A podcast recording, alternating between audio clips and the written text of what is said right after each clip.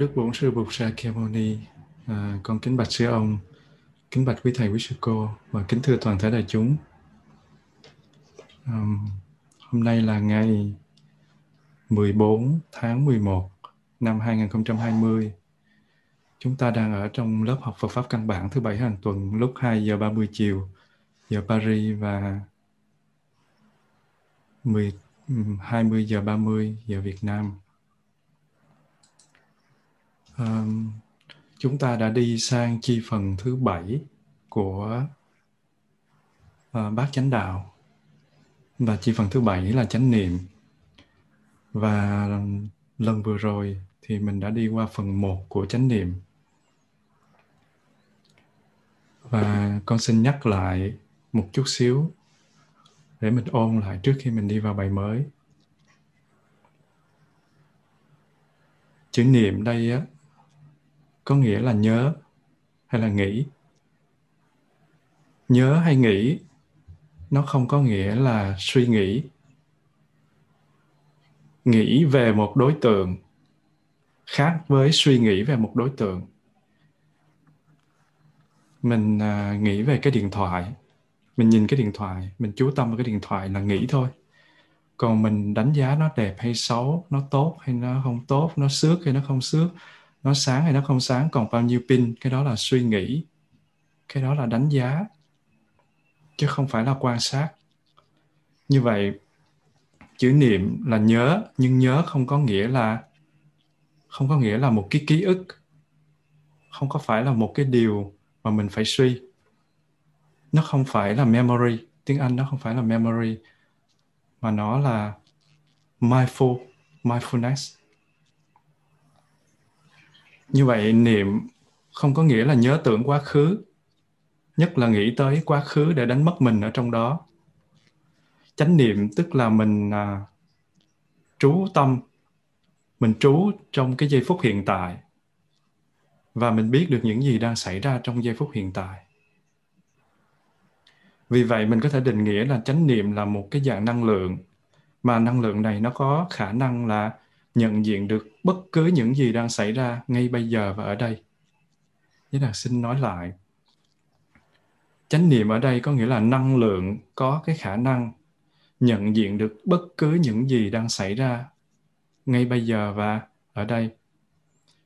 Ví dụ như là từ nhiều năm về trước á, có một cái sự việc hay cái một cái hình ảnh gì đó nó đã được ghi vào trong cái ờ, ký ức của mình bây giờ hình ảnh đó nó có cơ hội nó được biểu hiện ra. Và chúng ta chúng ta xét hai trường hợp có thể xảy ra.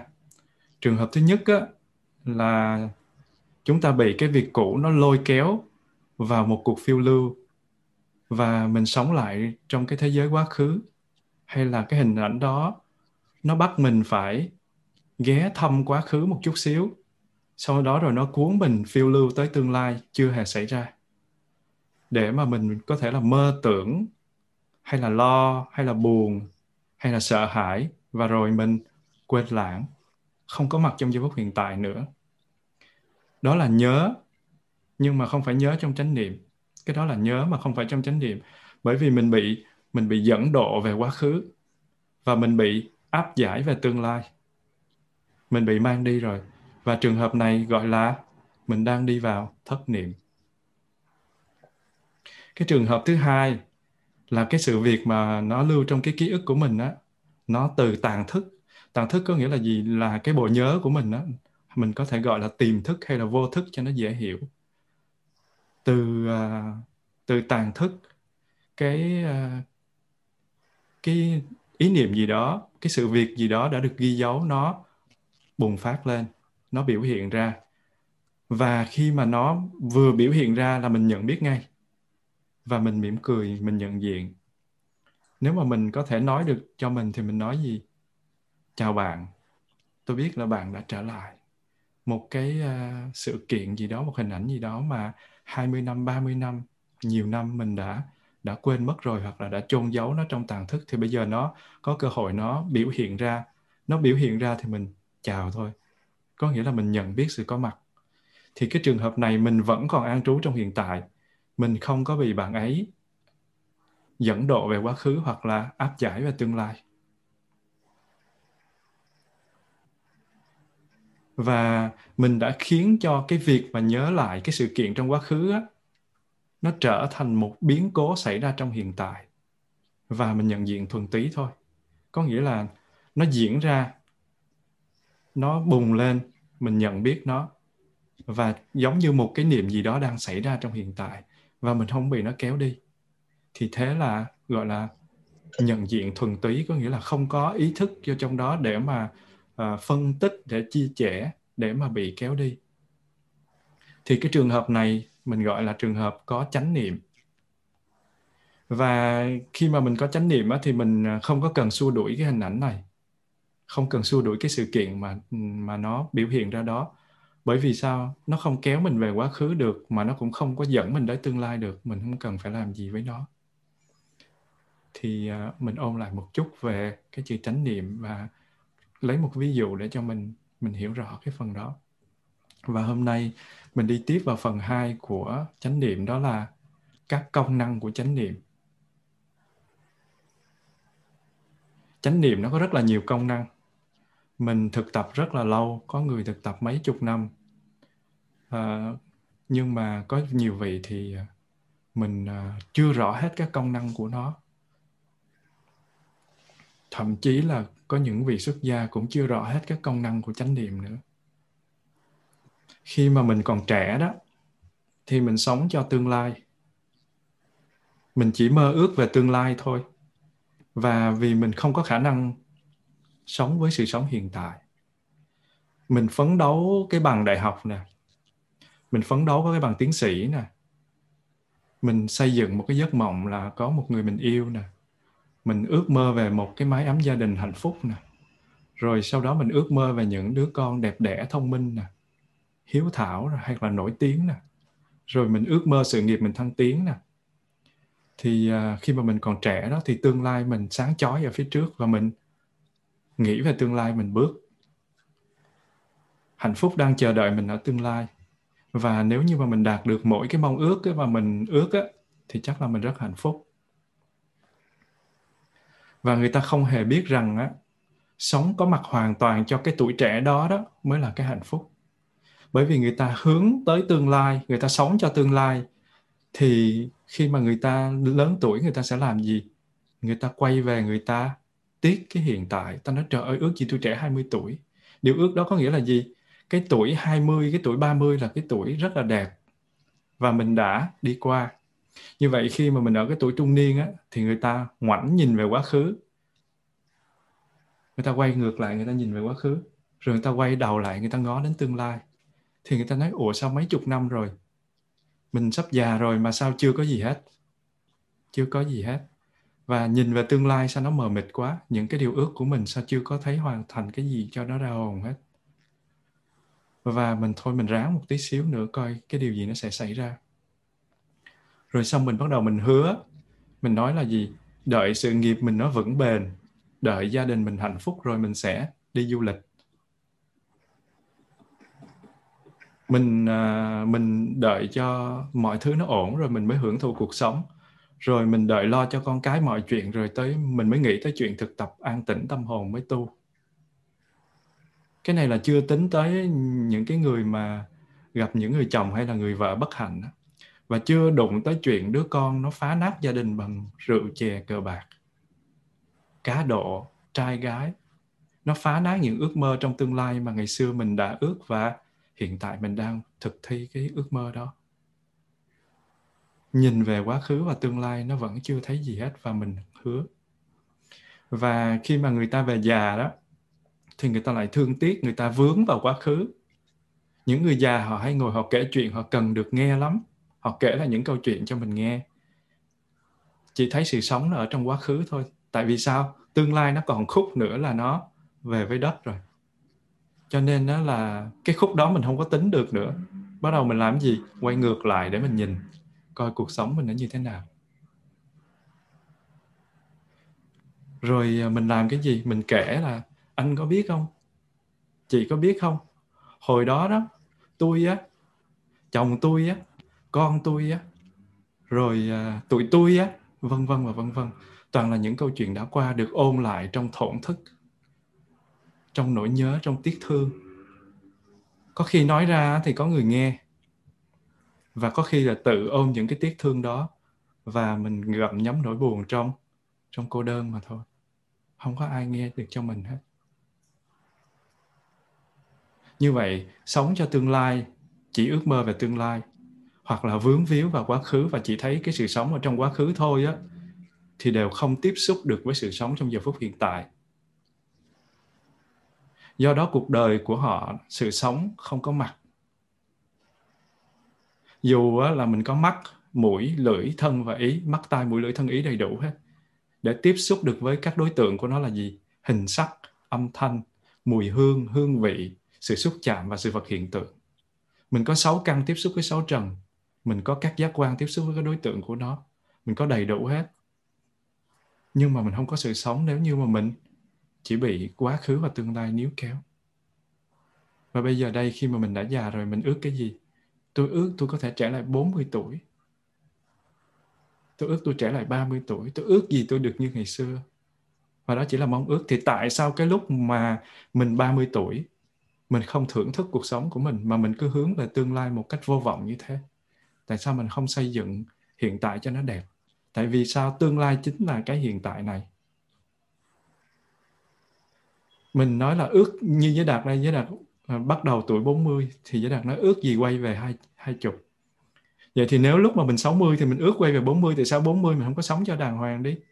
Mình không tu cho hết lòng mà mình lại ngồi đó mình ước và nếu như các bạn trẻ mà biết được cái điều đó đó, họ vẫn hướng về tương lai, nhưng họ sẽ không sống một cách phí phạm tương lai, không sống một cách phí phạm hiện tại của họ. Bởi vì quá khứ chính là hiện tại, mà hiện tại rồi nó sẽ là tương lai.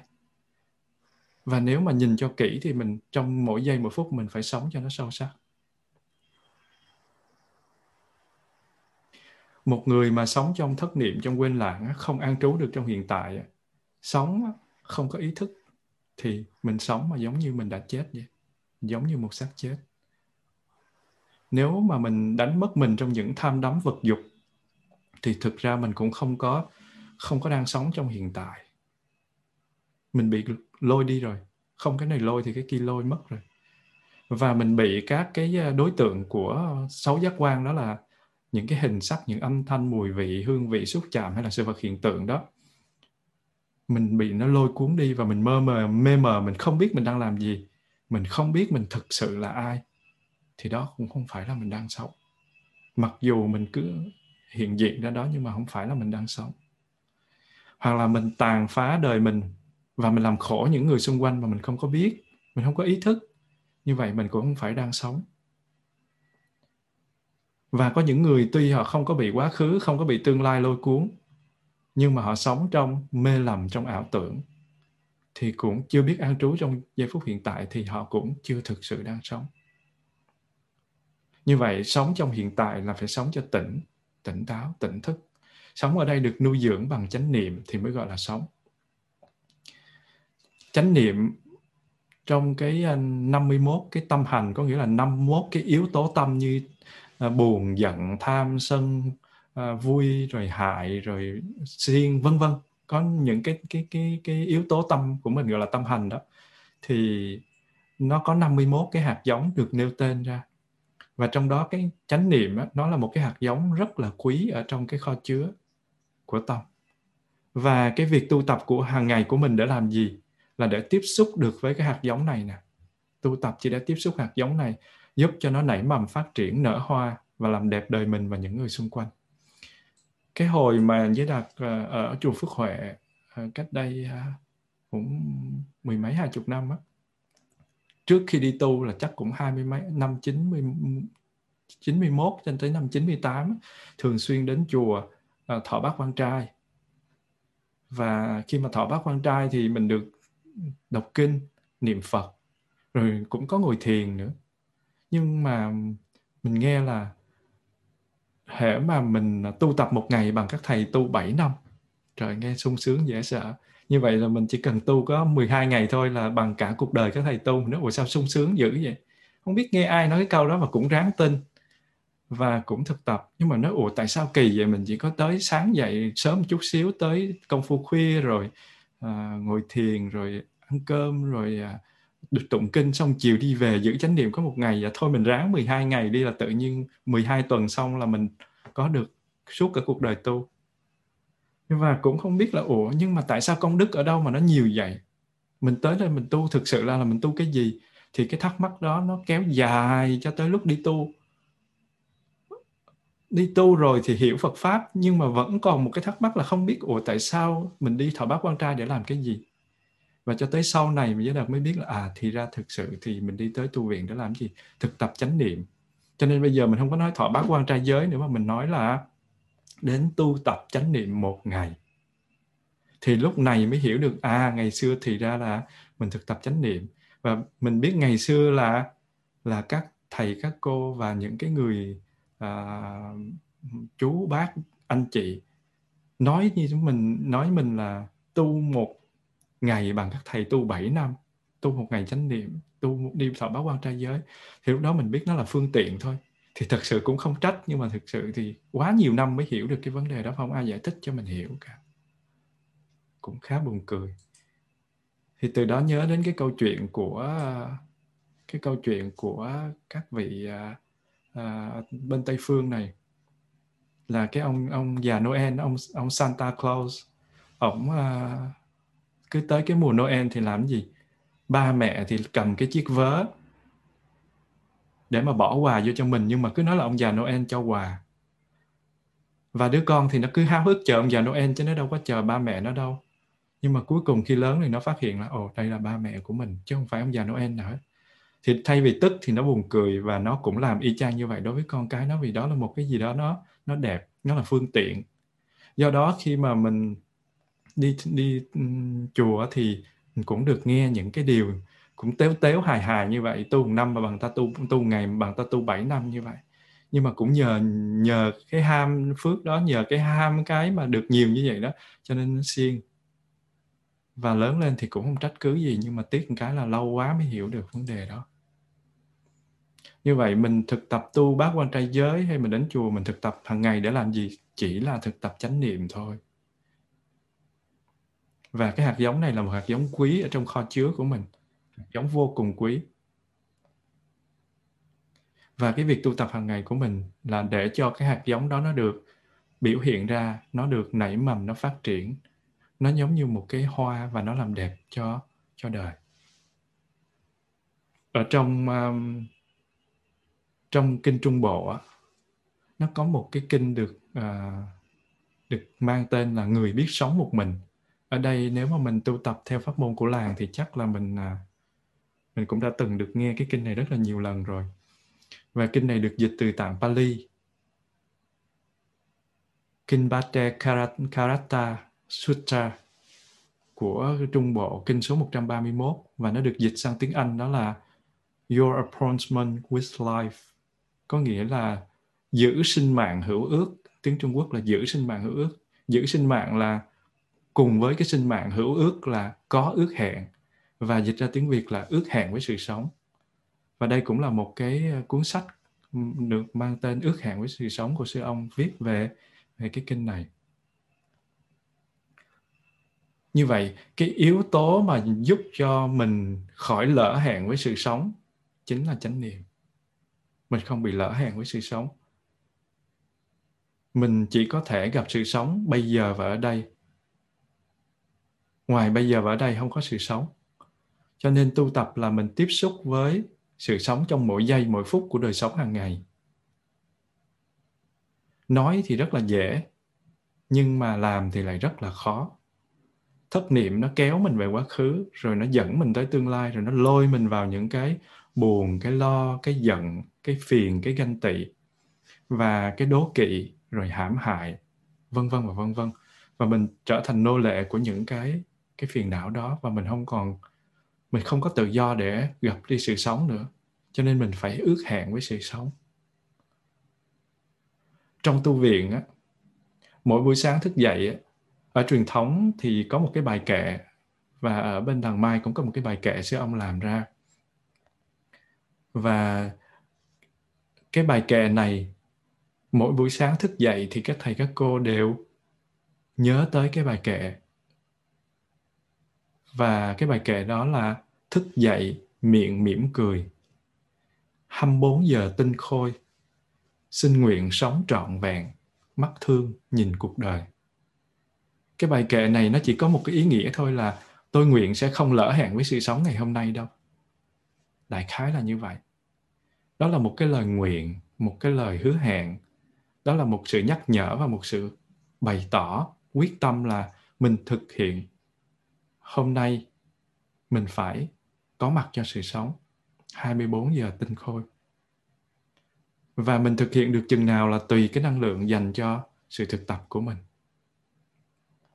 Và trong 24 tiếng đồng hồ đó đó mình tiếp xúc được với, với rất là nhiều cái sự màu nhiệm ở trong mình và xung quanh mình. Nếu mà mình có đủ năng lượng chánh niệm á, thì mình thấy tất cả những điều mình thấy và mình nghe đều có tác dụng giúp mình thực tập chánh niệm, có nghĩa là như lý tác ý. Nó thức tỉnh mình để quay về với giây phút hiện tại. Cái đám mây trắng ở trên trời kia, hay là những cái lá vàng kia, hay là con đường nó nứt nẻ ở dưới kia, nó đều cho mình thấy những cái quy tắc biến đổi của cuộc sống trong từng giây. Mình nhìn cho kỹ là mình sẽ thấy. Thậm chí giống như cái con virus corona này, nó cũng có thể báo cho mình một cái thông điệp rất là quan trọng cuộc sống là tương tức là sự phối hợp lẫn nhau. Cái nước tôi mà còn một cái người nhiễm mà chưa được cách ly á, thì nước của các anh chưa có an đâu. Và ý thức của tôi mà kém á, thì anh đừng có hòng mà bay về nước an toàn. Bây giờ giới đạt đang chờ để bay về việt nam mà có lẽ là rất là là dài lâu để mà có thể thực hiện được cái ước mơ đó. Chừng nào mà ý thức của người ta còn tốt người ta còn giữ gìn được thì mình mới có cơ hội, còn không á, thì mình chỉ có nằm đây chờ thôi, không làm được gì cả. Cho nên cái chuyến bay của mình nó phụ thuộc vào ý thức của rất là nhiều người. Như thế cái con này nó nói gì? Cái cuộc sống của anh nó không có riêng rẽ với thế giới đâu. Nó nối kết với tất cả sự vật hiện tượng. Mà nếu anh có chánh niệm, anh nhìn sâu thì anh sẽ thấy được rằng là mọi thứ là, đều là tương tức, đều là liên quan mật thiết với nhau như vậy cái cái công năng đầu tiên là gì? Cái chánh niệm đó, nó là một nguồn năng lượng để nó mang mình về với sự sống. Và khi mà nó mang mình về với sự sống rồi thì nó làm gì nữa? Nó làm cho sự sống phải có mặt. Thì công năng thứ hai đó là chánh niệm nó làm cho sự sống có mặt thực sự. Mang mình về rồi phải làm cho mình có mặt phải làm cho sự sống thực sự có mặt. Giả sử như một tiếng rưỡi nữa, máy bay bay, mà giờ này thì mình đang bị kẹt xe trên đường, mình chưa tới được phi trường. Mặc dù là mình còn cách sân bay khá khá gần, nhưng mà trong bụng mình sẽ như thế nào? Đánh lô tô. Trời ơi, cái mình phải có mặt trên trước khi mà giờ bay khoảng 2 tiếng 3 tiếng là ít nhất. Rồi mình còn phải sắp hàng, phải kiểm tra mà đặc biệt trong mùa coronavirus này thì mình phải phải có mặt rất là sớm để cho người ta kiểm tra. Vậy mà còn có một tiếng rưỡi nữa mới bay bay, mặc dù là mình sắp tới rồi nhưng mà kẹt xem thì cái bụng của mình nó sẽ không có thoải mái tí xíu nào. Làm sao mình có thể quan sát được những con đường với hàng cây lá vàng, mặc dù là mùa thu đẹp, đúng không? Làm sao mình có hứng thú để cười với cái anh tài xế chở mình đi được? Cái bụng của mình nó toàn là lửa ở trong đó không à. Và giờ phút này cái thân mình nó thì ngồi đây, mà cái hồn mình nó thì ngoài sân bay. Khi mà một người mà mình bị thất tình á thì trước mắt của của mình á, chẳng còn ý nghĩa gì hết. Trước mắt của cái người thất tình không còn ý nghĩa gì hết những ước mong dường như là nó nó tắt ngấm thức ăn mà để trước mặt mình thì giống như những viên đá chứ đừng có nói gì đến là thưởng thức nắng ấm ngày mùa đông. Bây giờ ngoài trời đang rất là nắng đó. Và ngày mùa mùa mùa thu cuối thu rồi gần đầu đông rồi trời rất là lạnh và có nắng rất là ấm nhưng mà nếu như mà mình đang thất tình thì làm sao mình thưởng thức được nắng ấm ngày mùa đông? Làm gì có xảy ra? Làm gì mà mình thưởng thức được cái lá mùa thu đỏ thắm ở bên ngoài kia? Hay là hoa vàng trên cỏ gì gì đó xanh? Làm gì mà mình thưởng thức được cái hoa vàng đó? Và sự sống nó mất hết ý nghĩa. Như vậy là gì? Nếu mình không có mặt á, thì những thứ đó đều không có mặt hết. Cho nên cái sự có mặt của mình á, đem lại sự có mặt của vũ trụ của sự sống và của tất cả những gì màu nhiệm quanh mình.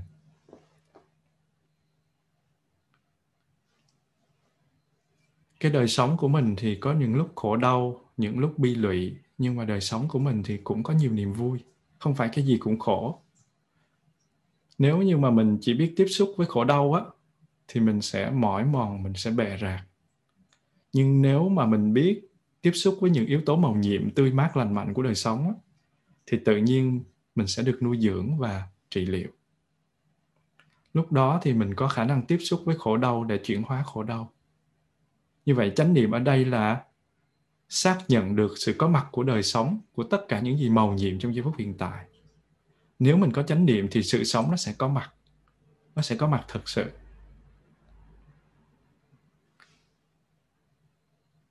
Một trong những cái vấn đề triết học mà mình à, mình hay nghĩ đến đó là mình có mặt hay là không có mặt? Mình có thực sự hiện diện trên cõi đời này không? Cái ý nghĩa của cuộc sống mình là cái gì? Tiếng anh là to be or not to be. Và cái vấn đề này được triết học chia sẻ ra rất là nhiều. Con người có thật hay không? Họ đi tìm những cái lý luận để họ chứng minh rằng là con người có mặt thực sự. Cho nên một cái triết gia người Pháp tên là Descartes ông sinh vào khoảng à, năm thế kỷ thứ 16 17 ông là một triết gia, là một nhà khoa học, mà đặc biệt là nhà toán học. Và được người ta xem là cha đẻ của của triết học hiện đại. Và ông muốn chứng minh là con người có mặt một cách rõ ràng và chính xác. Thì sau khi mà ông tư duy, ông suy nghĩ rất là nhiều, thì ông đi đến một cái công thức nổi tiếng là, I think, therefore I am. Có nghĩa là gì? Tôi tư duy cho nên tôi tồn tại bởi vì tôi tư duy cho nên tôi mới tồn tại. Ông muốn khẳng định là gì? Hệ có cái ta suy tư có cái tôi mà suy tư á, là cái tôi nó có mặt. Cho nên ông kết luận là tôi tư duy vì vậy cho nên tôi có mặt. Điều đó có nghĩa là không có tư duy là nghĩa là không có mặt. Đó là dùng lý luận toán học để chứng minh rằng là tôi có mặt ở đây. Suy suy luận đó là một phương pháp suy luận. Như vậy đó là một lý luận chứ không phải là một kinh nghiệm trong khi đó, mình ở đây mình không cần tư duy gì cả. Mình tập trung, mình nhìn đại chúng ở ở hiện diện trong cái zoom này thôi là mình đã có mặt rồi.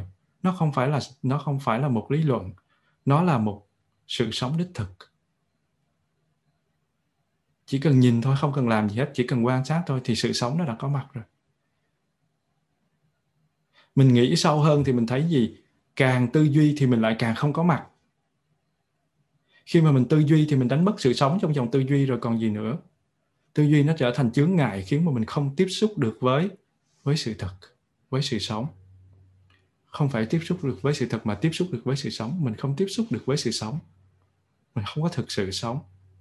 Khi mình ngồi với cái người thương mà tập trung vào ôm cái cục tư duy của mình, thì không biết là người thương của mình đang ngồi được với ai nữa. Không biết có phải ngồi được với mình không nữa khi mà mình nhìn cái bông hoa mà mình tư duy, thì mình đâu có thực sự ngắm cái bông hoa đó. Vì vậy có nghĩa là gì? Tôi tư duy là tôi không có mặt, chứ không phải tôi tư duy là tôi có mặt. Như vậy tôi tư duy có nghĩa là tôi không thực sự đang sống. Tại vì tôi bị đánh mất bởi thực tại rồi. Như vậy tiếng Anh có thể dịch là, I think, therefore I am not there và cái phái thiền tạo động là một cái phái thiền à, trong số những cái phái thiền à, nổi tiếng trên trong à, thiền tông á có một cái câu là gì? Phi tư duy thị thiền chi yếu giả. Có nghĩa là mình không tư duy á, thì cái đó là điểm thiết yếu của thiền. Đi ngược lại với cái triết học của Descartes. Tiếng Anh là non-thinking is essential of Zen practice và dựa vào những cái à, cái cái à, cái sự quán chiếu thì có một lần với đạt uh, có một cái bài thơ hình như đã có lần với đạt đọc cho mọi người nghe rồi đó. Uh, sao phải đợi đến mùa đông để được nhìn thấy tuyết? Sao phải đợi đến mùa thu để ngắm lá vàng rơi? Sao phải đợi đến mùa xuân để xem trăm hoa đua nở cũng như mình phải đợi mùa hè để được tắm biển hồ ao? Hay là còn mùa nào ngoài bốn mùa như thế? Cái bài thơ này Nghĩa là muốn chia sẻ cái gì? Mùa đông á, thì có tuyết rất là đẹp. Ai cũng thích tuyết cả. Quý thầy, quý sư cô mà đến làng á, là mỗi lần thấy tuyết là chạy ra giống như một em bé 5 tuổi vậy. Thậm chí cả những người mà đã từng thấy tuyết nhiều năm rồi á, vậy mà tới mùa đông tới tuyết rơi mình vẫn thấy rất là thích. Biết là nó lạnh đó, nhưng mà rất là thích. Và mùa thu thì sao? Lá vàng rực rỡ, lá đỏ, lá vàng chen nhau nó tạo ra một cái chiếc áo thu rất là đẹp. Và cái cảnh thu thì nó rất là mỹ lệ. Nét đẹp của tuyết nó là nó là màu một màu trắng xóa thì nét đẹp của thu là một màu vàng, một màu đỏ. Rồi à, mùa xuân thì là gì? Cái cây ở dưới đất á, những cây cỏ nó ra hoa vàng, hoa tím, hoa trắng và đang xen nhau giống như là một cái bức tranh sinh động, đẹp vô cùng luôn. Nếu ai đã từng được đến với à, làng vào mùa xuân thì sẽ thấy là làng mai ở Bọc Đô đẹp vô cùng. Cái cái hoa cỏ, đến nỗi mà quý thầy thấy tiếc quá không dám cắt cỏ, bởi vì cắt cắt cỏ là cắt luôn cả hoa. Cho nên đợi hết mùa xuân rồi mới đi cắt cỏ để mà thưởng thức những cái cái hoa cỏ mùa xuân. Và cái hoa vàng trên cỏ xanh đó, nó rất là đẹp. Và cái mùa hè thì mình được làm gì? Mình được đi tắm biển. Người ta cứ chờ mùa hè để cho nước nó bắt đầu nó nó ấm dần lên để mà mình có thể tắm được. Và ở Việt Nam thì tắm biển biển thì nó nó nóng. Ra tới biển là nó nóng mới nhảy xuống biển tắm. Còn ở đây là người ta phải chờ 3 tháng mùa hè để khí hậu nó ấm, nóng để người ta có thể phơi nắng, người ta mới có thể dám nhảy xuống biển tắm, còn không có thể là bị chết đuối vì lạnh. Cho nên nó phải đợi tới mùa hè để được tắm biển hồ ao. Như vậy, cái thời gian của cuộc sống nó có mấy mùa? Bốn mùa thôi, xuân, hạ, thu, đông, mà mùa nào cũng có cái đẹp riêng hết. Vậy mà mình cứ đòi mùa mùa xuân thì mình lại muốn được nhìn thấy tuyết, mùa đông thì mình lại muốn lấy, thấy lá vàng rơi, mình luyến tiếc mùa thu. Như vậy tại sao mình không có thưởng thức ngay cái mùa thu? Mình không thưởng thức ngay mùa đông, mình không có thưởng thức mùa xuân, không thưởng thức mùa hạ. Và mùa nào cũng được thưởng thức thì mắc mới gì mình cầu một cái mùa khác, tại sao mình có mặt trong gió hiện tại? Hay là còn mùa nào ngoài bốn mùa như thế? Nếu còn ngoài bốn mùa như thế thì mình cầu, còn đằng này bốn mùa đều đẹp hết nếu như mình có mặt thực sự trong giây hiện tại thì mình không có cầu để được tới cái mùa nào khác hết mà mình sống, mình thưởng thức sự có mặt ở đây và bây giờ. Và những cái màu nhiệm của sự sống nó có mặt khắp mọi nơi và bất cứ lúc nào.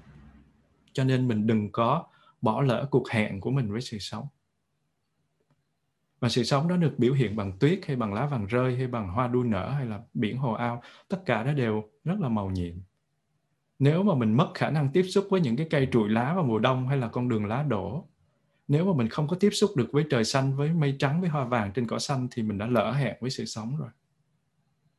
Cho nên chánh niệm trước hết là mình làm gì? Đem mình trở về để có mặt cho sự sống. Ý thức được sự có mặt của chính mình và ý thức đó làm cho tất cả những cái khác nó được có mặt. Có mặt luôn luôn có nghĩa là có mặt vừa chủ thể và vừa đối tượng nữa không phải chỉ có cái mặt của mình không mà sự vật hiện tượng nó cũng có mặt với mình có những người mẹ người cha của mình mình cũng chỉ thấy thoáng qua thôi. Em của mình chị của mình thầy của mình bạn mình mình cũng chỉ nhìn thấy thoáng qua thôi. Cho nên mình phải thực tập với những người thương của mình đừng có đợi họ chết rồi mình ngồi đó mình khóc mình luyến tiếc. Mỗi buổi sáng thức dậy mà mình không biết mình có 24 giờ đồng hồ để sống mình đắm chìm trong buồn giận lo sợ. Tức là sự tu học của mình nó đã thất bại. Người ta chết chìm trong phiền não vì người ta không biết sống tỉnh thức. Còn mình đi vào tu viện, mình được hướng dẫn để tu tập, mình được dạy thiền hành, mình được dạy thiền tọa, mình dạy được rửa chén, ăn cơm trong im lặng. Nếu mà mình không tỉnh thức thì thật sự uổng phí công trình của phật và của chư tổ. Đó là cái công năng thứ hai. Xin sư cô thỉnh một tiếng chuông cho mọi người thở xong rồi mình tiếp tục.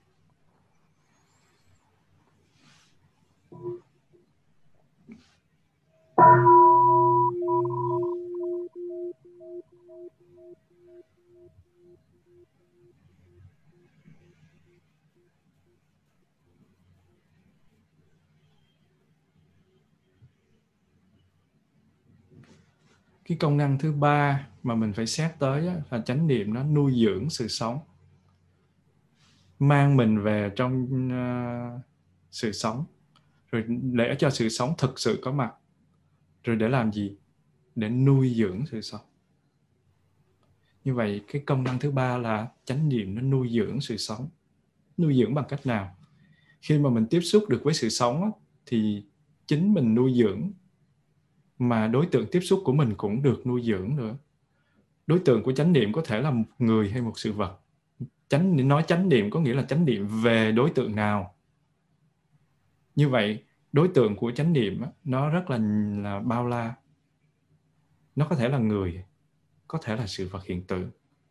Đối tượng kia có thể là một khu rừng nó có thể là một dòng sông. Nó cũng có thể là người mình thương, thậm chí là cái người mình ghét nữa.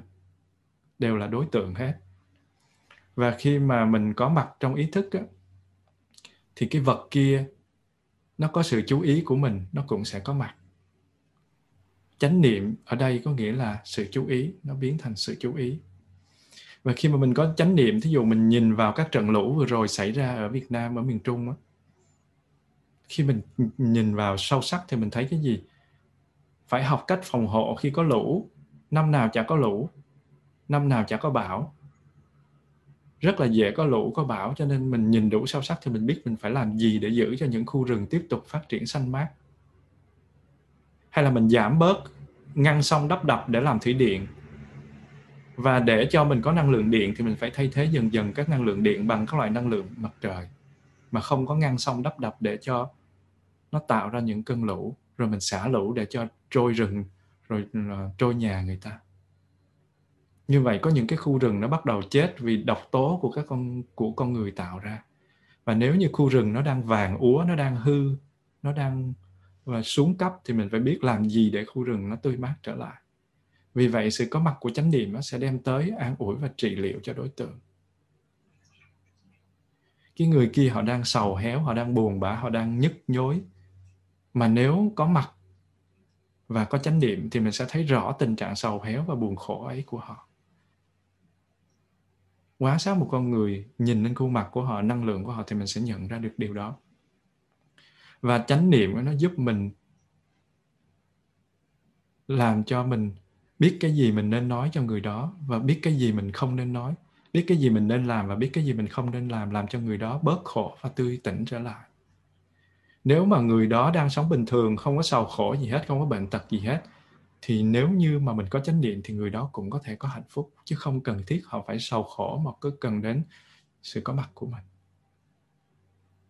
Sống mà không được cái người thân ở chung quanh chú ý thì rất là khổ. Người sống ở bên mình có thể khổ vì mình bận quá, mình lo cho công việc nhiều quá và mình không còn thì giờ cho cái người bên cạnh của mình nữa. Mình không có đủ chánh niệm để nuôi dưỡng và ôm lấy trong tình thương của mình. Mình không có cần ôm bằng hai cái cánh tay mình ôm bằng cái năng lượng chánh niệm tu tập của mình. Cái năng lượng đó mình biết rằng cái người đó có đó, mình không quên sự có mặt của người đó. Tôi biết rằng em có đó, tôi biết rằng anh có đó. Đó là một cái món ăn rất bổ dưỡng để nuôi nấng người kia. Và thiếu sự chú ý của những người bình thường á, thì mình sẽ chết dần chết mòn đó.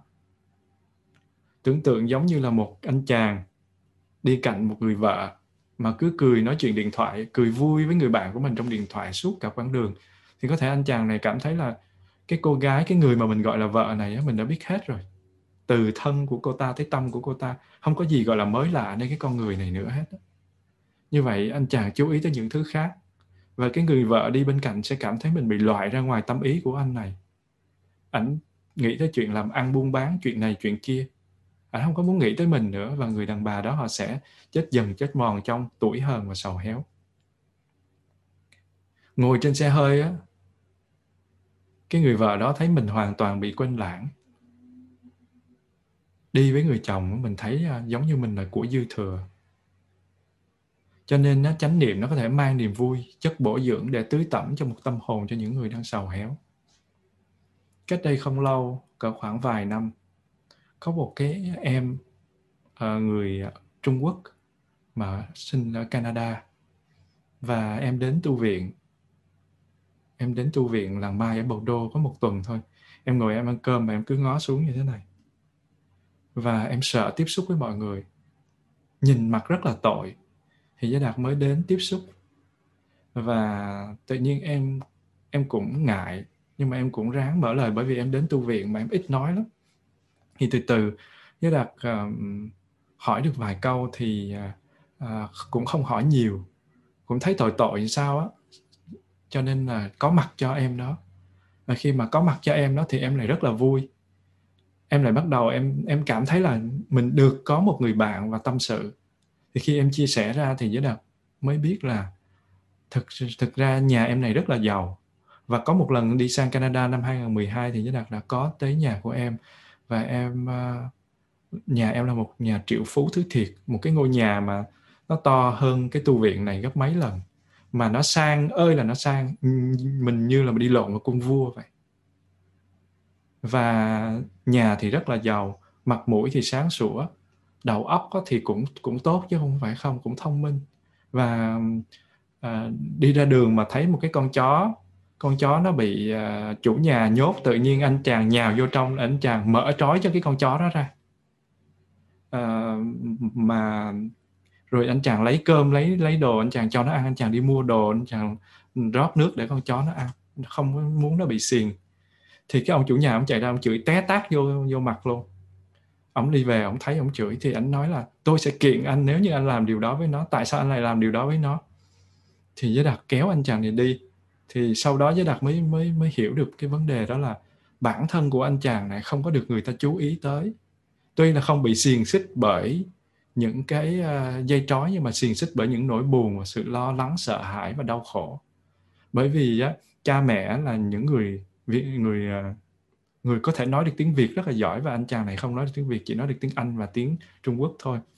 Và nhà rất giàu nhưng mà không có được để ý tới. Bởi vì cha mẹ thương nhưng mà đem hết cái cái thời gian để đi kinh doanh để đem bao nhiêu tiền của về để cho ảnh. Và ảnh muốn bất cứ một cái gì cũng có hết á và khi mà đi mua đồ với đạt á anh nói xin lỗi thầy thầy lấy cái tiền tiền tiền thối này, tôi không biết lấy để làm cái gì hết. Tại vì tiền thối nó rất là nhiều tiền cắt. Ví dụ như 50 đồng người ta thối lại mười mười mấy, hai chục đồng mà tiền cắt nó cả chục đồng thì anh nói, tôi không có biết làm cái này là cái gì hết. Nếu mà mình mình mình à, không có biết anh chàng này thì mình thấy là, ồ uh, cái anh chàng này láo quá tại sao lại lại đưa cái tiền lẻ cho mình? Giống như là phỉ nhổ mình. Nhưng mà nếu mình hiểu được anh chàng này thì mình thấy trời tội quá đi. Anh nói là nhiều lúc cha mẹ cho rất là nhiều tiền 100 ngàn 200 ngàn đô la ảnh cầm ảnh thảy lên trên không gì này nó rơi rơi rơi xuống rồi ảnh ngồi ảnh nhìn. Ảnh cần sự có mặt của bố mẹ biết chừng nào. Rất là cần. Đến nỗi mà bị stress bị trầm cảm nặng luôn như vậy nhiều lúc người ta cũng không có cần tiền, người ta cần sự có mặt. Cho nên chánh niệm nó mang lại niềm vui. Nó là cái chất bổ dưỡng để tưới cho tâm hồn của những người đang khổ. Và cái, như thế thì chánh niệm nó nuôi dưỡng chính cái đối tượng của chánh niệm. Nếu đối tượng là dòng sông thì chánh niệm nó nuôi dưỡng dòng sông và bảo vệ vệ dòng sông. Nếu đối tượng là khu rừng thì nó nuôi dưỡng và bảo vệ khu rừng. Nếu đó là một em bé thì nó nuôi dưỡng và bảo vệ em bé vì vậy chánh niệm là cái gốc của tình thương. Nếu mà không có chánh niệm thì không có tình thương thực sự đâu. Nếu không có sự chú ý thì không có tình thương đích thực đâu. Một người có thể gần gũi người khác vì vì thuận tiện hay là vì nhu cầu, hoặc là nhu cầu tâm lý, sinh lý hay là những cái nhu cầu xã hội, đó thực sự không phải là tình thương. Mà cái tình thương đích thực đó là phải có chánh niệm. Như vậy chánh niệm nó có tính cách nuôi dưỡng. Đó là cái cái công năng thứ ba. Và chánh niệm nó không chỉ có nuôi dưỡng đối tượng đâu, nó cũng nuôi dưỡng mình nữa. Trong đời sống hàng ngày, mình phải nhìn như thế nào, tiếp xúc như thế nào, nói như thế nào, sống như thế nào để có thể nói không phải bằng lời, mà là bằng sự sống là bạn ơi, tôi biết bạn có đó. Anh ơi, tôi biết anh có đó, tôi trân quý sự có mặt của anh. Chị ơi, em biết chị có đó và em rất trân quý sự có mặt của chị. Không có phải nói ra bằng lời mà là sống như thế nào đó để nó biểu hiện được cái điều đó. Và trong đời sống hàng ngày thì mình cũng ít nói như vậy nữa. Mình mình ít sống như thế lắm. Và khi người kia chết hoặc bị tai nạn thì mình ngồi mình khóc. Mình chỉ có khả năng khóc thôi còn trước đó thì mình không có chịu chia sẻ hạnh phúc mà mình có thể chia sẻ. Mình biết rằng á, tất cả mọi thứ nó đều vô thường. Mặt trời trái đất kia nó cũng có thể tan vỡ trong một ngày nào đó. Hết năng lượng là nó sẽ sẽ hủy hoại thôi và cái người mình đang sống chung có thể ngày mai họ cũng không còn nữa. Không nhất thiết phải là ngày mai, mới cái giây năm 10 giây trước họ ngồi với mình và năm 10 giây sau họ đã ra đi rồi. Ai mà có người thân mất thì sẽ biết được cái điều đó. Và chính bản thân mình còn chưa chắc đã có mặt với người đó vào ngày mai. Cho nên mình phải có ngày hôm nay, kẻo ngày mai không kịp. Cái chết đến bất ngờ thì không thể nào mặc cả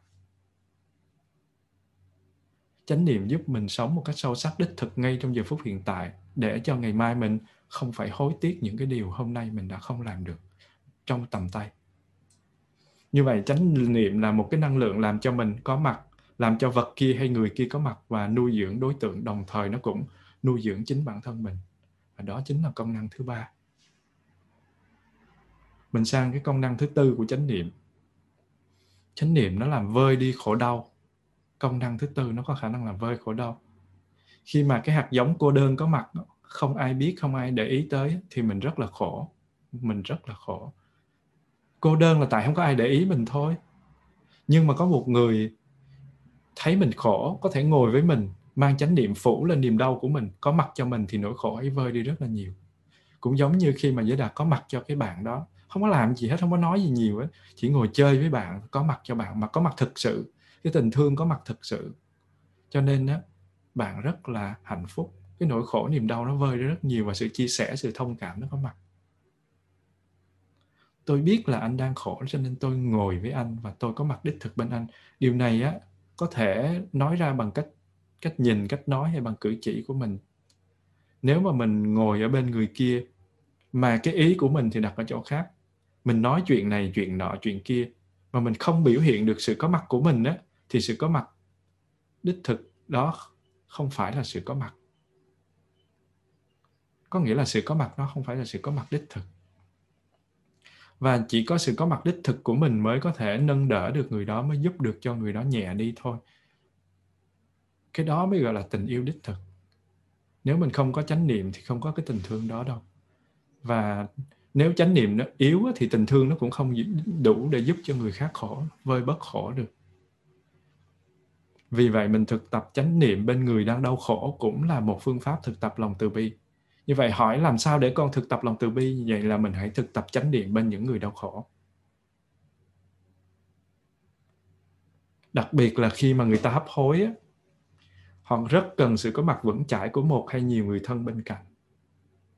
Đó là cái lý do mà các thầy phải đi đám ma để mà hỗ trợ cho những cái người mất.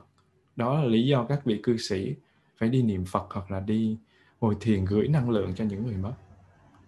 Trong giờ phút ra đi người ta có thể sợ sợ hãi rất là lớn. Người ta có thể bị sự sợ hãi và cô đơn làm cho đau khổ thêm bội phần. Nhưng mà nếu mà cái người đang chết ấy, thấy được sự có mặt của một cái người hiểu mình đang thực sự có mặt với mình thì sẽ cảm thấy vững chãi trở lại. Cảm thấy được nâng đỡ được an ủi và cái việc ra đi nó sẽ nhẹ nhàng hơn rất là nhiều và trong cái kinh độ người hấp hối, ở làng hay hay tụng kinh này, trong cái kinh độ người hấp hối này thì à, tôn giả xá lợi phất và tôn giả a nan mang năng lượng của chánh niệm để hướng dẫn cho cái vị cư sĩ tên là cấp cô độc trước khi mà vị này ra đi mãi mãi và làm cho cái sự ra đi của vị này vô cùng nhẹ nhàng và hạnh phúc. Nếu có dịp thì mọi người cũng sẽ đọc cái kinh này nó nó cũng dài cho nên giới đạt không có tiện để mà nói ra đây chi tiết. Đại khái là hướng dẫn cho cái vị tên là cư sĩ cấp cô độc. Thì cái vị cư sĩ này là một cái người mà cúng dường hết cả cuộc đời của mình từ lúc biết Phật pháp cho tới lúc chết. Đem hết tài sản, đem hết tình thương, đem hết năng lực, tất cả những gì mình có thể đều hiến cúng cho cho chư tăng và cho đức phật và cho cho sự hoàn hóa phật pháp. Cho nên đó là cái vị này họ ra đi được ngày xá lợi phất vào ngày a nan tới để mà để mà à, hướng dẫn. Và người tu của mình phải biết thực tập hàng ngày để khi mà cần sự thể hiện có mặt vững chãi với đích thực của mình trong giờ phút nguy nan đó. Và năng lượng đó làm cho người sắp lìa đời cảm thấy vững tâm cảm thấy được an ủi. Họ sẽ thấy những nỗi khổ đau lo lắng sợ hãi nó vơi đi và nhờ sự có mặt đích thực đó cho nên nó tạo ra được cái cái năng lượng đó.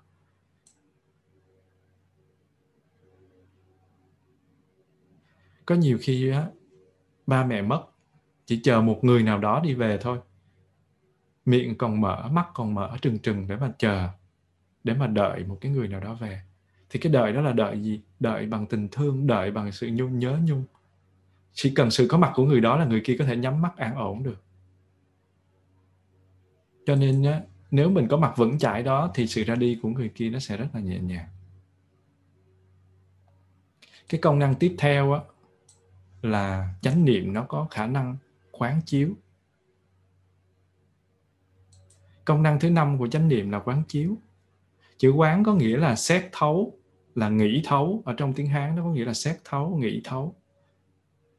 Và trong uh, quán tự tại quán thế âm hay là thiền quán chỉ quán thì chữ quán nó có nghĩa là nhìn sâu nhìn sâu.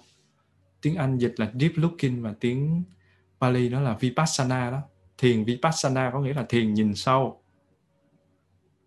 Tuần trước thì mình có một cái buổi vấn đáp và có một cái vị đặt ra một câu hỏi là con nghe nói trong thiền định á, thì duy trì thiền quán bằng chú tâm và chánh niệm mới thực hành chế ngự các tâm hành bất thiện và phòng hộ bản thân. Có nghĩa là chỉ trong trong cái ờ, thiền định có nghĩa là có chánh niệm mới thực hành chế ngự được các tâm hành xấu và phòng hộ được cho mình thôi. Nhưng mà giai đoạn thiền tuệ thì cứ tự nhiên quan sát cái mà mình đang học hỏi thôi như vậy có phải không? Câu trả lời là đâu phải trong thiền định nó mới có chánh niệm. Thiền tuệ hay thiền quán gì cũng có chánh niệm hết. Chánh niệm có mặt trong tất cả mọi mọi lúc, mọi chỗ, chứ không phải chỉ có thiền thiền định mới có chánh niệm. Không có chánh niệm thì mình quán cái gì? Phải có chánh niệm mình mới quán được chứ. Mình phải tập trung vào đối tượng. Mình phải có mặt cho đối tượng mình mới quán, không có mặt cho đối tượng lấy cái gì mà quán tới pháp á, thì chưa chắc đã tới tu viện suối tuệ. Nhưng mà tới tu viện suối tuệ thì chắc chắn là người đó đã tới pháp. Tại vì tu viện túi tuệ này nằm ở nước pháp mà.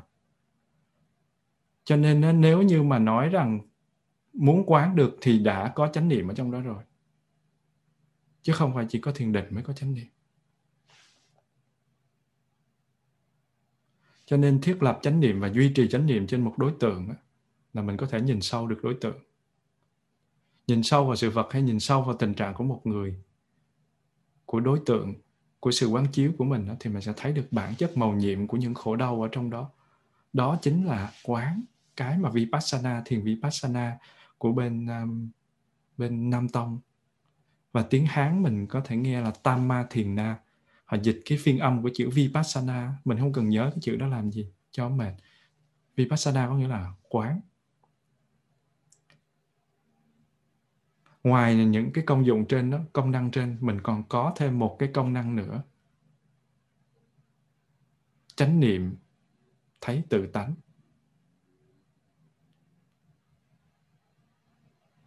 Chiều sâu hay là bản chất của các pháp á, thì gọi là tự tánh. Như vậy kiến tánh có nghĩa là thấy được cái cái tự tánh tự tánh của một hạt bụi. Tự tánh của một đám mây. Vân vân. Và tự tánh của con người. Nó có liên hệ với nhau. Mình thấy được tự tánh của một hạt bụi là mình thấy được tự tánh của mọi pháp. Tức là mình thấy được bản chất chân thật của sự vật hiện tượng. Cái bản chất chân thật của một bông hoa là bản chất của cái gì? Của vô thường. Của vô sinh.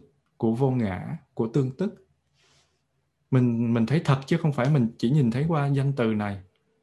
Bản chất của nó mình nhìn qua danh từ thì mình sẽ không thấy.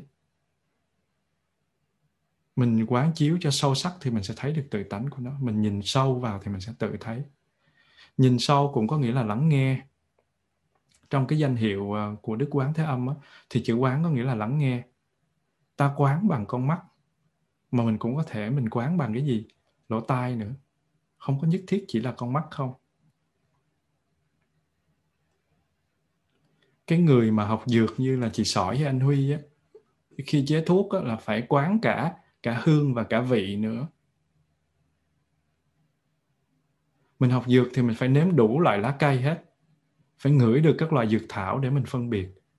Mình nhận diện được lá này là lá gì lá kia là lá gì và đôi khi mình phải nếm bằng lưỡi nữa vì vậy khi mà mình nói đến quán là mình dùng tất cả các căn mắt, tai, mũi, lưỡi, thân và ý, chứ không phải mình dùng ý không thôi.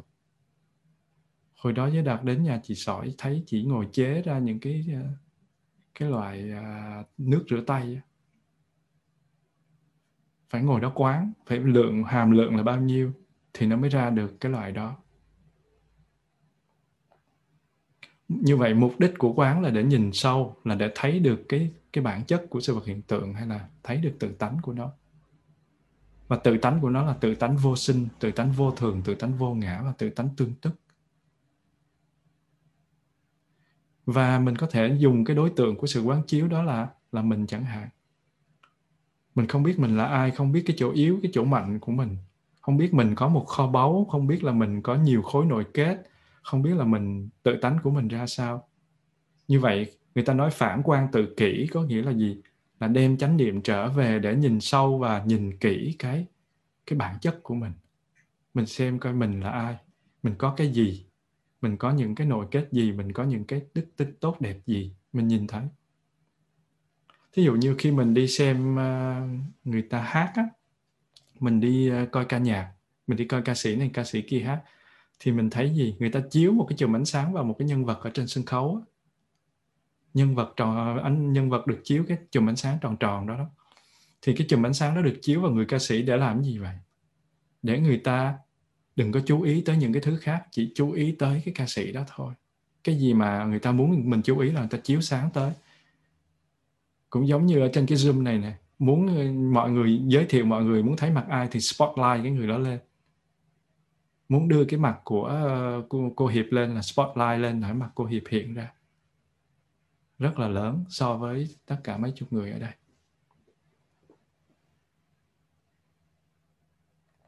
Như vậy chánh niệm nó cũng giống y như thế. Đó là năng lượng phát khởi trong tâm.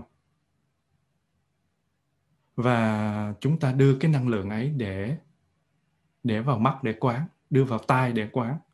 Và khi mà quán chiếu như vậy thì mình tập trung trên một đối tượng như thế gọi là định sự tập trung đó mình khuếch đại năng lượng của chánh niệm lên thì đó chính là định. Vì vậy á, trong chánh niệm nó đã có cái gì rồi? Chánh định rồi. Nó tương tức rồi nó liên kết với nhau rồi.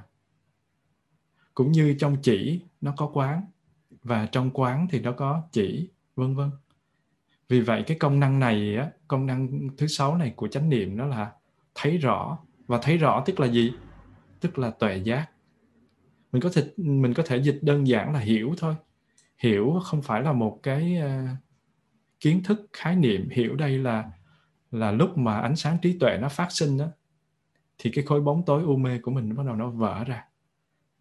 Hễ mà có sự hiểu sâu thì sẽ sẽ vỡ ra được những cái bóng tối của vô minh.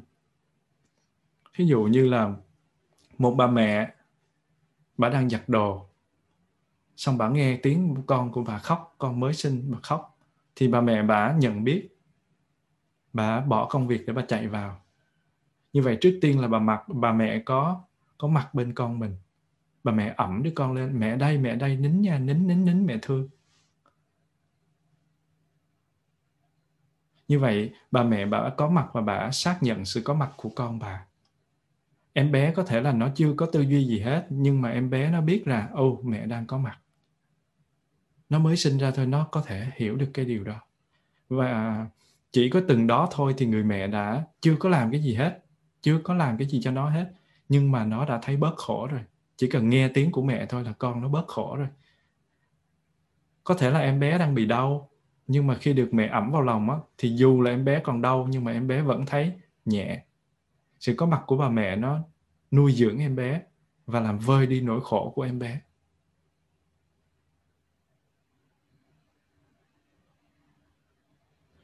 Em bé có thể có có thể bị nhức đầu, em bé có thể bị đau bụng, hay là em bé còn đói nhưng mà mà mẹ, nhưng mà mẹ chưa có thấy, mẹ chưa có thấy.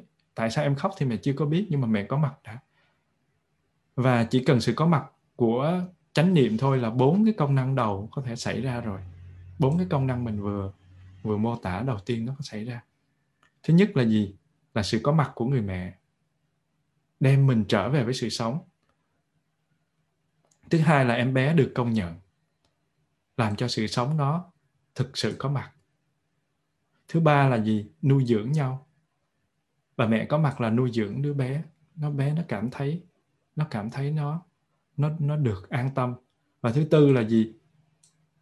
Thứ tư là đứa con thấy mình được an ủi. Mẹ có mặt thì cái cơn đau, cái sự lo lắng, sự khổ đau của mình nó sẽ được bớt. Như vậy chỉ cần bà mẹ có mặt là có tới bốn công năng rồi và khi mà ôm lấy đứa con thì người mẹ sẽ nhìn vào đứa con của mình và bà mẹ sẽ nhìn và, và quan sát kỹ xem tại sao cái đứa bé này nó khóc và bà bắt đầu tìm ra nguyên nhân. Hoặc là cái đầu của bé nóng quá hoặc là bé đói hoặc là cái tả nó được quấn chặt quá. Như vậy cái công năng thứ năm là gì? Nhìn sâu và nhìn kỹ. Nếu mà có chánh niệm thì mình nhìn, nhìn sâu và nhìn kỹ. Và cái trình tự diễn biến đó đó chính là tiếp xúc với sự thật về về khổ, để tìm ra sự thật về nguyên nhân của khổ. Tiếp xúc với khổ đế để tìm ra được tập đế. Mà thấy được nguyên nhân của khổ thì bà mẹ có thể làm gì? Giúp em nó rất là dễ dàng. Nếu nó đói thì bà cho nó ăn, nếu nó nóng thì bà cởi bớt áo, mà nếu tả chặt quá thì nới ra. Và tất cả đều thực hiện một cách rất là dễ dàng khi mà mình có có sự hiểu biết, có nghĩa là có tuệ giác ở trong đó nếu mà không có chánh niệm thì mẹ sẽ không thấy được cái sự kiện của bé để mà có thể giúp được cho bé. Như vậy trong đạo phật, tuệ giác là yếu tố giải phóng cho mình. Và sự cứu độ ở trong đạo phật đó là sự cứu độ bằng tuệ giác. Tiếng anh dịch là salvation of understanding. Chứ không phải là sự cứu độ là bằng cách dùng thần thông ẩm người ta quăng qua bờ giác ngộ. Không có. Làm gì có điều đó xảy ra mình không có nhờ chờ những đấng thiên liêng nào ban cho mình cái này cái kia hết á. Mình phải tu trước mình phải thực tập chánh niệm trước. Mình phải nuôi dưỡng mình bằng sự có mặt thực sự với sự sống. Thì mới có người kết nối với mình mới có người kết nối năng lượng với mình. Bởi vì trong những cái tôn giáo khác á, sự cứu độ có thể nhờ tới ân huệ của tấm thiên liêng không à? Toàn là cứu rỗi không à. còn mình thì không có làm cái gì để cho người ta cứu rỗi nhưng mà trong đạo Phật thì sự giải thoát được thực hiện bằng tuệ giác. Mà sở dĩ tuệ giác có là nhờ công phu thiền quán. Tuệ giác đó không phải từng ở ngoài tới mà nó nó là nội hàm rồi, nó có ở bên trong rồi. Và các đức Phật và các vị Bồ Tát ở trong ba đời mười phương có thể giúp mình chạm tới các hạt giống tuệ giác cho nó lớn lên, nở hoa, dạy cho mình cái phương cách để thực tập. Đó gọi là giải thoát. Xin sư cô thỉnh một tiếng chuông để cho mọi người à, relax.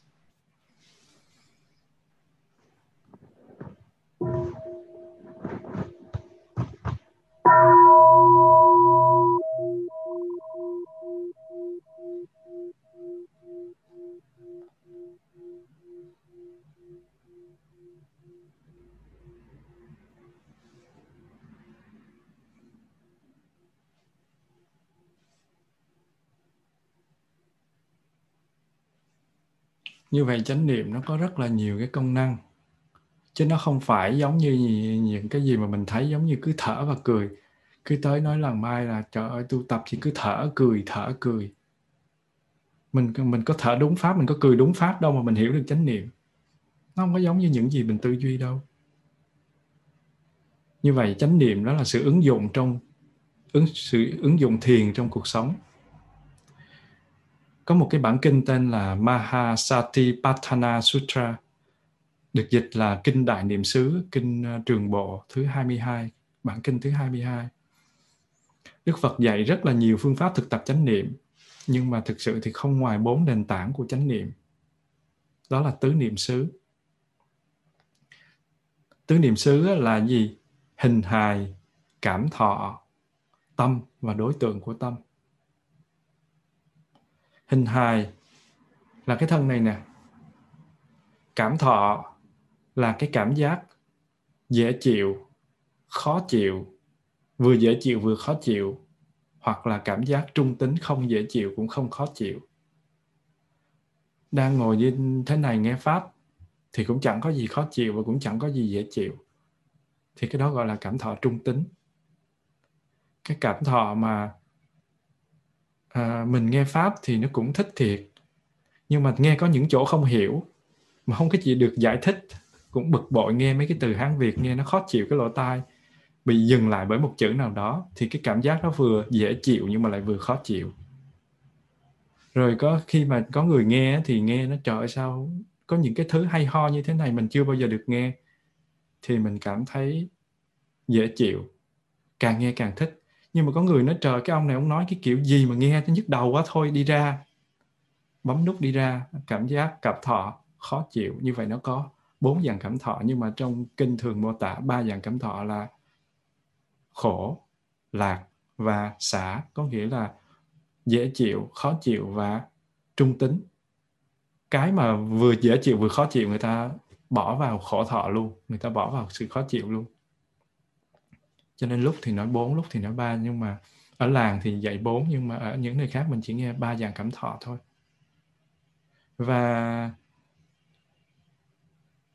thực ra cái cảm thọ này dễ chịu khó chịu mình nghe đơn giản nhưng mà khi mà tu tập giải thoát á, thì nếu không hiểu được cái cảm thọ này á, sẽ bị cái cảm thọ này nó quấn và không giải thoát được. Cái cảm giác khao khát ái dục nó chính là cảm thọ cảm thọ vui đó khi mình được thỏa mãn tình cảm, khi mình được thỏa mãn một cái đồ vật, hay mình được thỏa mãn một cái gì đó, chính cái cảm thọ là cái cái rất là quan trọng. Mình sẽ phân tích kỹ sau. Và cái thứ ba đó là gì? Tâm. Tâm, nói đến tâm là nói đến chủ thể và nói đến đối tượng. Cái chủ thể là nó dung chứa, nó có khả năng quan sát, nó có khả năng hiểu, nó có khả năng tư duy, nó có khả năng phân tích. Nhưng mà nó cũng có các người bạn đó là những cái tâm hành. Tâm hành là buồn, vui, giận, ghét, thương, chán, đố kỵ, ích kỷ. Cái chữ hành với đằng nhắc lại. Hành đó là các cái sự vật hiện tượng. Nó được cấu tạo từ nhiều cái điều kiện thì nó gọi là hành. Cái gì nó được cấu tạo từ nhiều điều kiện nó gọi là hành? Nó thuộc về sự vật hiện tượng vật lý thì nó gọi là sắc hành, mà nó thuộc về hiện tượng tâm lý thì nó gọi là tâm hành. Như vậy tất cả những cái gì mình thấy từ nhỏ cho tới lớn, từ cái phân tử, nguyên tử, những cái hạt proton, neutron đến hạt watts đến năng lượng, đến tất cả mọi thứ mà mình có thể rờ mỏ được, nghĩ tưởng được, nó đều là hành hết. Một, nó thuộc về sắc thì gọi là sắc hành, nó thuộc về tâm thì gọi là tâm hành, vật lý thì gọi là sắc hành, tâm lý thì gọi là tâm hành. Và cái cái tâm nó khi mà cái tâm á, nó có những cái hạt giống. Giống như mình nói là cái bao thóc. Giống như mình nói cái ly cà phê. Cái ly cà phê là cái ly có chứa cà phê còn nếu cái ly không chứa cà phê thì mình gọi là cái ly thôi chứ mình không có gọi là cái ly cà phê. Khi nói tới cái ly cà phê là nói đến cái ly và nói đến cà phê trong cái ly. Cho tôi một ly cà phê không phải là cho tôi một cái ly mà là có cà phê ở trong đó nữa. Cho nên khi nói đến tâm là nói đến cả tất các hạt giống ở trong tâm nữa. Nó chứa hạt các hạt giống ở trong tâm cho nên các hạt giống này nó nó nó chia làm rất là nhiều. Đại khái là nó có 51 hạt giống.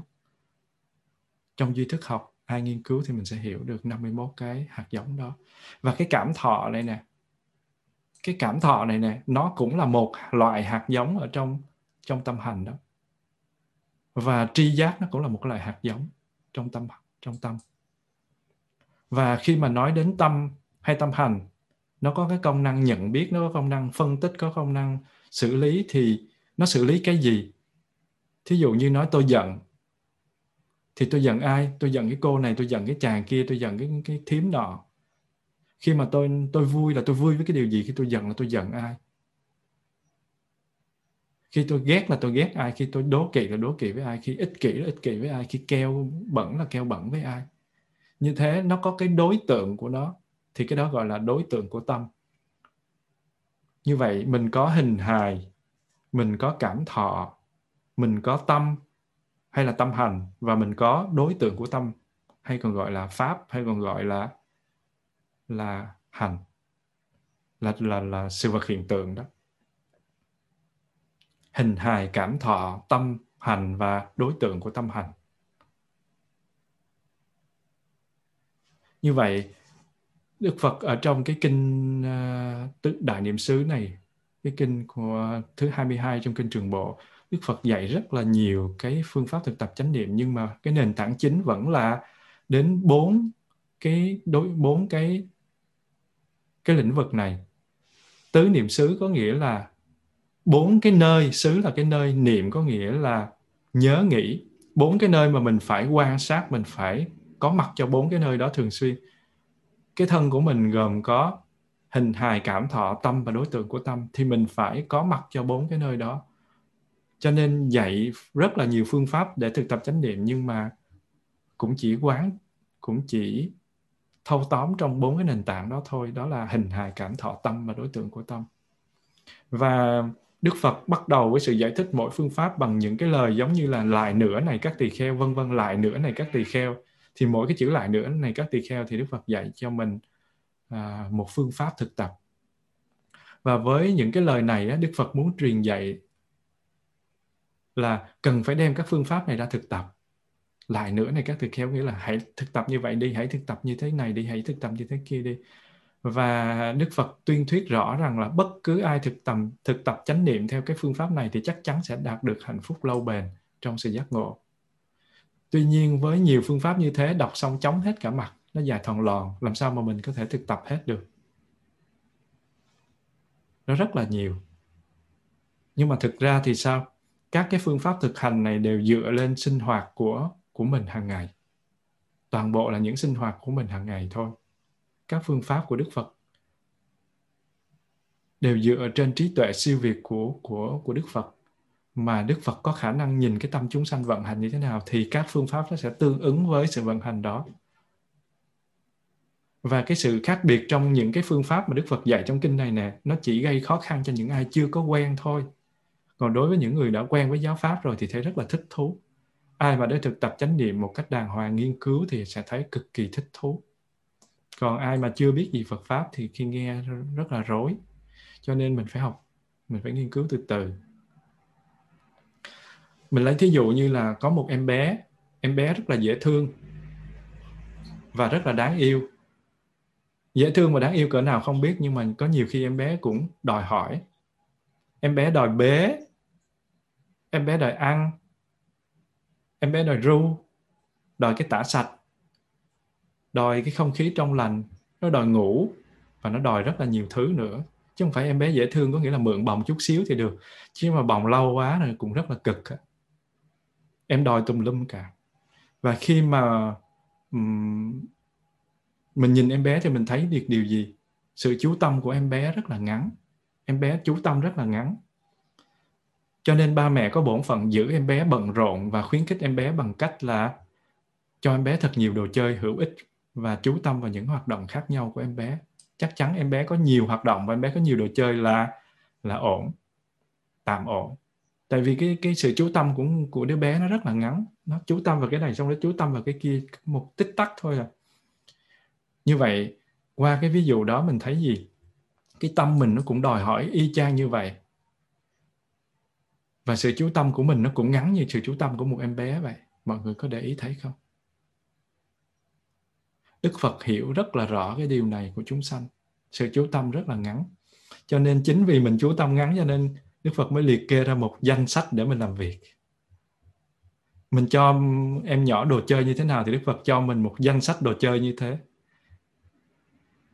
Và mình có thể bắt đầu với bất cứ một cái đối tượng nào của thiền quán. Hơi thở, hay là cảm thọ, hay là trạng thái tâm, hay là những chướng ngại, hay là dây trói, có nghĩa là những triền cái và kiết sử mình đã học lần trước ở trong chánh tinh tấn không quan trọng đó là cái gì vì bất cứ cái gì mà mình chú tâm vào thì không lâu sau nó sẽ thay đổi thôi. Cho nên bất cứ đối tượng nào cũng là đối tượng của thiền quán hết từ thiện cho tới bất thiện. Và cho dù mình nhiếp tâm vô cái thiện rồi một hồi nó cũng sẽ thay đổi. Và nó thay đổi cái gì thì mình có mặt cho cái đó. Khi mà tâm mình hướng đến điều gì đó bất thiện thì mình làm gì? Mình thay đổi điều gì đó tốt hơn. Giống như là khi mà cha mẹ đưa cho mình uh, cho em bé một quả cam á để làm gì vậy? Không phải dễ thương gì đâu mà tại vì nó cầm cái kéo sợ nó đâm vô. Cho nên đưa cho nó một quả cam để lấy lại được cái kéo. Không đưa quả cam thì đừng hòng giật lại được cái kéo nó sẽ cầm rất là chặt. Nhưng mà đưa quả cam nó thấy cái màu gì vàng vàng tròn tròn nó cầm vô thì sẽ, sẽ lấy được cái kéo. Và cái kéo đó chính là điều bất thiện mà quả cam đó là thiện. Quả cam nó không nguy hiểm nhưng mà cái kéo thì nguy hiểm cho nên mình phải muốn mình muốn lấy lại được cái kéo thì mình phải đưa nó một quả cam cho nên mình phải khởi tâm thiện lên để lấy một cái tâm bất thiện ra. Và khi mà tâm mình đã hướng được cái điều thiện rồi, thì mình khuyến khích cho cái tâm mình hướng tiếp. Giống như mình đưa nó quả cam, nó có cắn, nó có ăn gì thì cũng được, có sao đâu. Mình còn mừng nữa.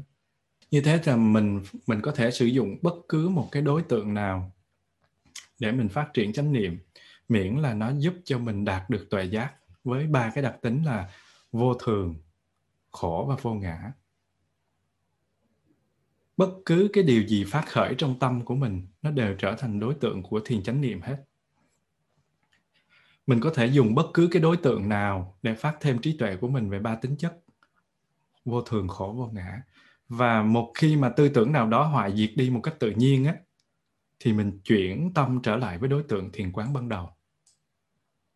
Có nghĩa là khi mà mình đang chú tâm vào một cái đối tượng ban đầu, có một cái đối tượng nào đó nó chạy qua hoặc là nghĩ về chiếc cái dù hoặc là nghĩ về cái cưa hay nghĩ về cái máy tính hay nghĩ về một cái chuyện gì đó thì mình sẽ để ý tới cái đối tượng đó.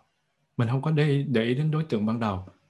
Ví dụ mình ngồi đây mình ờ, chia sẻ mà có một cái tiếng kèn nó to quá mà nó cứ bóp hoài thì chắc chắn tâm mình phải hướng đến cái đối tượng đó rồi. Và hướng đến cái đối tượng đó nhưng mà nó không có ở lâu đâu làm sao mà có thể bóp kèn hoài từ đây tới tối được? Cho nên khi cái đối tượng đó, cái tư tưởng nào đó nó diệt đi thì mình để nó diệt đi một cách tự nhiên. Chứ mình mình không có ép nó, và mình chuyển tâm trở lại đối tượng ban đầu. Nghĩa là mình không có bị bám dính vào một đối tượng nào, miễn là mình có mặt cho cho giây phút hiện tại, bây giờ và ở đây. Có thể là có người sẽ hỏi là nếu mà tâm tôi không trụ vào đối tượng thiền quán đầu tiên, hoặc là nếu mà tôi chọn quán chiếu trên 32 phần của thân nhưng mà trong một tiếng đồng hồ tôi mới quán được 5 phần thì sao? Hay là uh, có 16 hơi thở chánh niệm mà tôi ngồi cả nửa tiếng rồi tôi được có 4 hơi thì sao?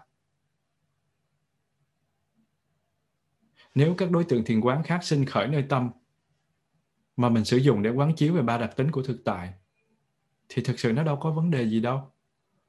Bất cứ cái phương pháp thiền nào mà có thể giúp mình nhận ra được chân lý thì đó là một cái phương cách hữu hiệu và mình đừng có hy vọng là mình sẽ trụ tâm trên đối tượng này đối tượng kia cho dù đó là hơi thở. Ban đầu thì mình cứ ngồi thiền hoặc là mình đi thiền hành hoặc là mình đi làm gì đó mình thực tập chánh niệm mình cứ trụ tâm vào một đối tượng.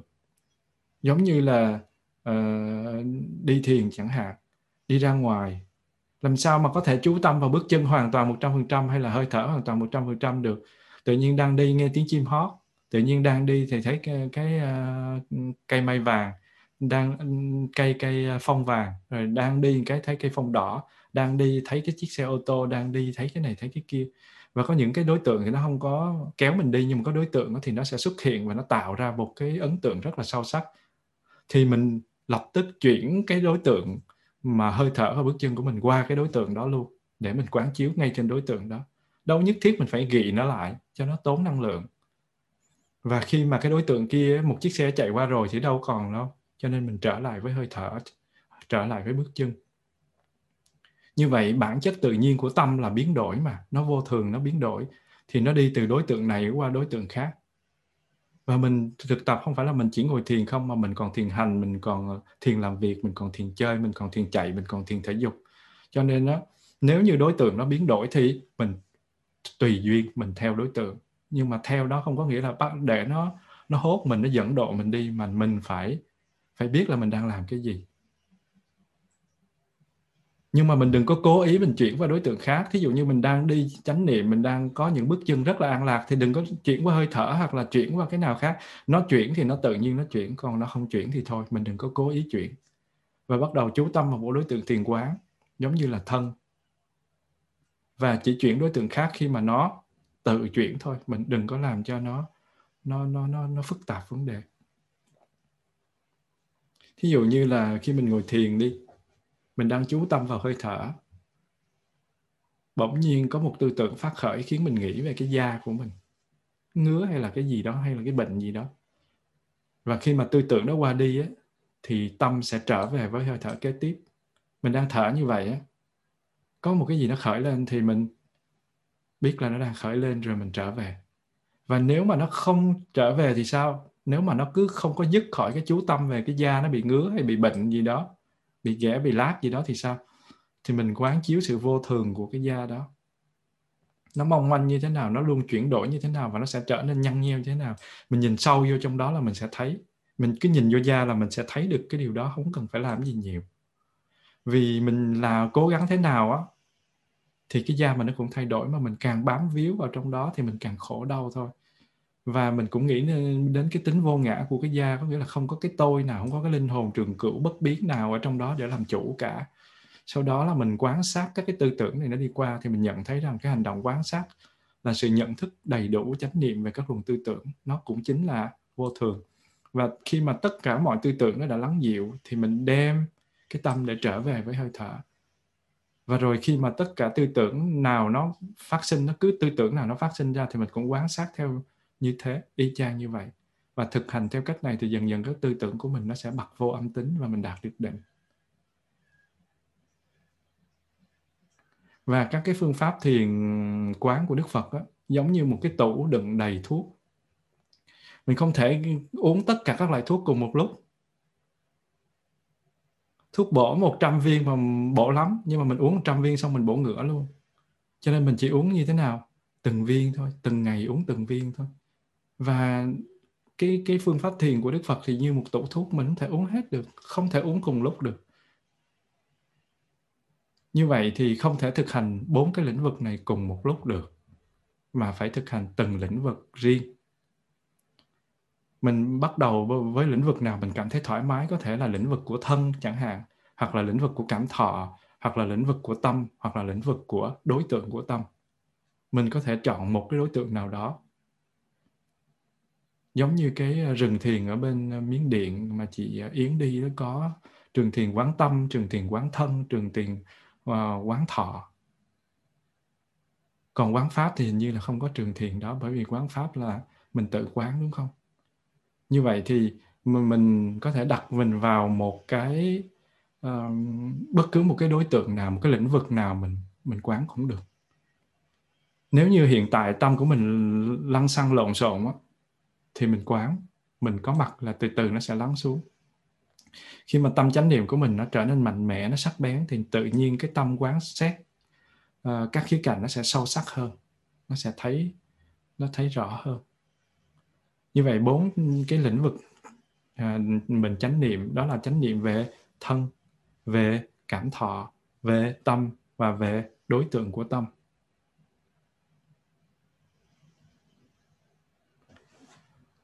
À, nếu mà đi hết cái bài này thì à, nó sẽ mất thêm một tiếng rưỡi nữa. À, đi hết phần 2 sẽ mất tiếng rưỡi nữa thì thôi mình đã học qua một tiếng rưỡi nữa. Mình đã học qua tiếng rưỡi rồi mình nên à, cắt làm đôi để cho nó dễ chịu. Thì hôm nay mình học qua cái à, cái công năng cái công năng của của chánh niệm. Và mình học uh, bốn cái lĩnh vực chánh niệm đó là thân thọ tâm pha, tâm và đối tượng của tâm. Thì ờ, quán chiếu như thế nào đó thì mình sẽ bắt đầu vào vào cái phần thứ ba. Mình sẽ quán chiếu về thân, về thọ, về tâm và về pháp. Mình đi chi tiết. Và mình học thì mình đi từ từ thì nội dung mà nó nhiều quá đó, thì nó cũng hơi khó. Cho nên nó là mỗi mỗi giờ, mỗi tiết học mình nên học khoảng dưới 2 tiếng thì nó sẽ tốt hơn và nếu mà đi hết cái bài này thì nó sẽ rất là, là lâu rất là tội. Nên giới đạt xin phép dừng tại đây. Dạ, cảm ơn đại chúng đã lắng nghe. Và cái uh, cái uh, đề tài về chi phần thứ bảy chánh niệm này rất là dài. Mình học mới có hai bữa thôi mới có chút xíu thôi còn rất rất là nhiều. Dạ. Thì xin đại chúng cố gắng uh, Ờ, để mà tìm hiểu, bởi vì cái ờ, đề tài này là một cái đề tài rất là quan trọng và toàn bộ những cái phương pháp thực tập của làng đều phụ thuộc vào hai cái từ chánh niệm này. À. Xin sư cô thỉnh chuông để mình kết thúc bữa học hôm nay.